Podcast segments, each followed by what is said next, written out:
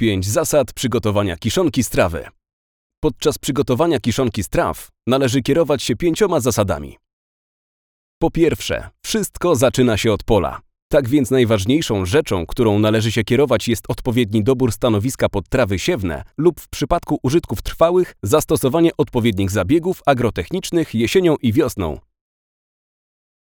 Po drugie, należy odpowiednio dopasować technologię zbioru według indywidualnych potrzeb gospodarstwa. Mniejsze gospodarstwa powinny wykonywać kiszonkę za pomocą prasy zwanej balociarką ze względu na ryzyko zbyt powolnego wybierania z pryzmy, natomiast większe gospodarstwa powinny w taki sposób formować pryzmy, aby boki nie były zbyt strome, a ilość materiału pozwalała zużywać materiał z całej ściany w ciągu dnia lub dwóch dni. Bardzo dobrym rozwiązaniem są również silosy oraz wykorzystywanie przechowywania kiszonek w rękawach.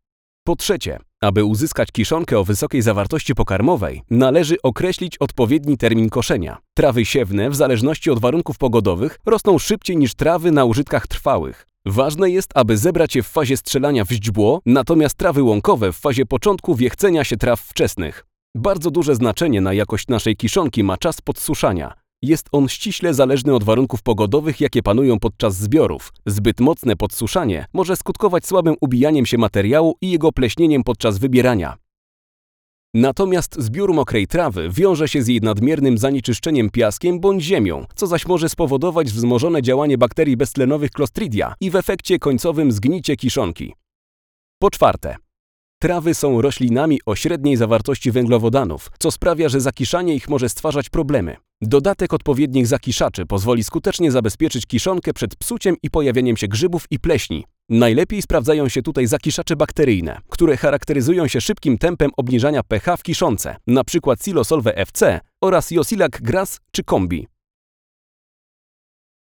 Po piąte, Odpowiednie ubicie i szczelne okrycie się ostatnim etapem, na który trzeba w sposób szczególny zwrócić uwagę podczas sporządzania każdej kiszonki. Aby procesy fermentacji mlekowej zaszły tak jak należy, muszą być zapewnione warunki bezwzględnie beztlenowe. Dlatego podczas zapełnienia silosa czy formowania pryzm należy sumiennie ugniatać każdą warstwę. Natomiast do okrycia stosować odpowiedniej jakości folie odporne na działania UV i o odpowiedniej grubości.